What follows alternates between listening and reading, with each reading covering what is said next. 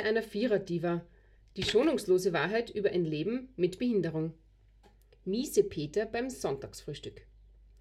Den Frühling spürt man im Vorbeifahren. Da weht dann ein Wind, der einem ein unabsichtliches Lächeln zaubert.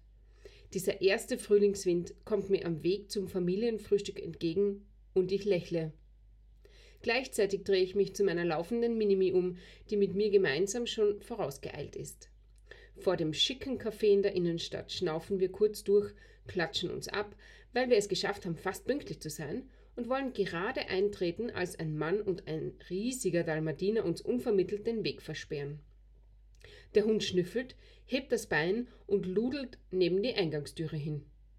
Umständlich öffnet der Mann dann die Türe, wirft meiner Tochter einen abschätzigen Blick zu, weil sie Schau Mama, der Wautz hat Lulu gemacht, sagt und knallt uns sprichwörtlich die Türe ins Gesicht.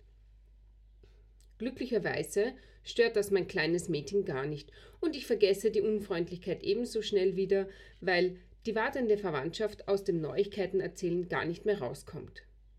Wenig später treffen auch Mr. Wright und der Little Boy ein, nur das bestellte Frühstück, das lässt noch auf sich warten. Der hungrige Little Boy findet das gar nicht gut und klettert laut singend aus seinem Hochstuhl raus, weil ihm zu lange nichts Essbares vorgesetzt wurde. Oma steht also auf und folgt dem Little Boy auf seiner Erkundungstour durch das ganze Café, wobei er schön brav allen Gästen zuwinkt und mit einem Ba ba ba ba ba grinsend auf sich aufmerksam macht. Hunger ist ein effektiver Multiplikator der Lautstärke meines Sohnes. Oma folgt ihm brav und die meisten Gäste lächeln den Sonnenschein von einem Jungen an.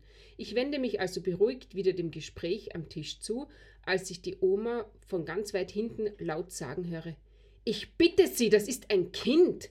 Wie soll ich das denn machen? Sie kommt mit dem Little Boy am Arm daher und klagt. Da hinten sitzt ein Mann, der glaubt, ich kann unseren Kleinen da einfach abschalten. Er hat halt einfach Hunger. Wo bitte bleibt das Frühstück? Fragt sie gleich auch die Frage aller Fragen. Da kommt auch schon der Kellner daher, aber anstatt uns endlich die bestellten Speisen zu bringen, bittet er uns, dem Kleinen zum Schweigen zu bringen. Ähm, ach wirklich?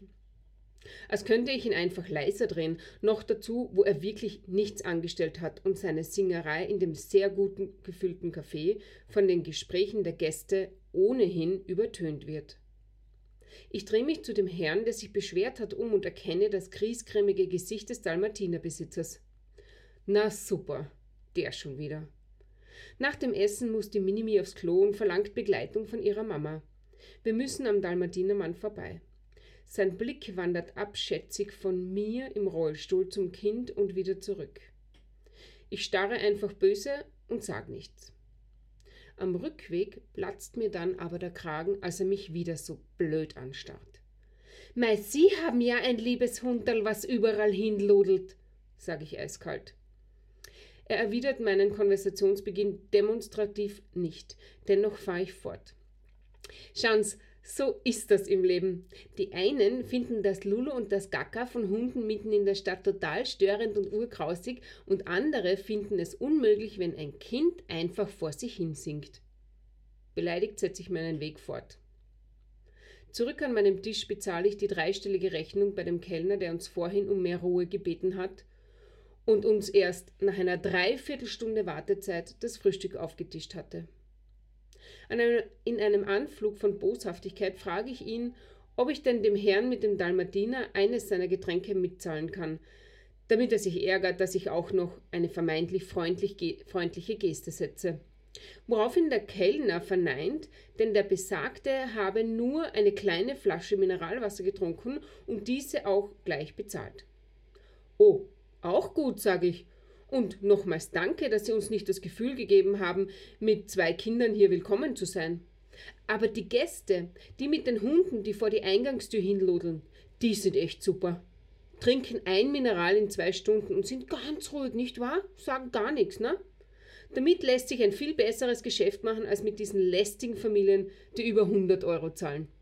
Das waren die Bekenntnisse einer Viererdiva, die schonungslose Wahrheit über ein Leben mit Behinderung und heute auch über ein Leben mit Behinderung und mit Kindern.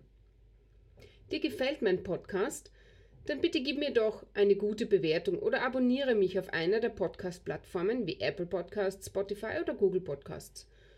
Du findest mich außerdem auf Instagram unter die.vierat.diva und auf Facebook ebenso. Außerdem habe ich eine Website mit der Domain erraten www.dievieratdiva.at. Danke, dass du zugehört hast und bis zum nächsten Mal.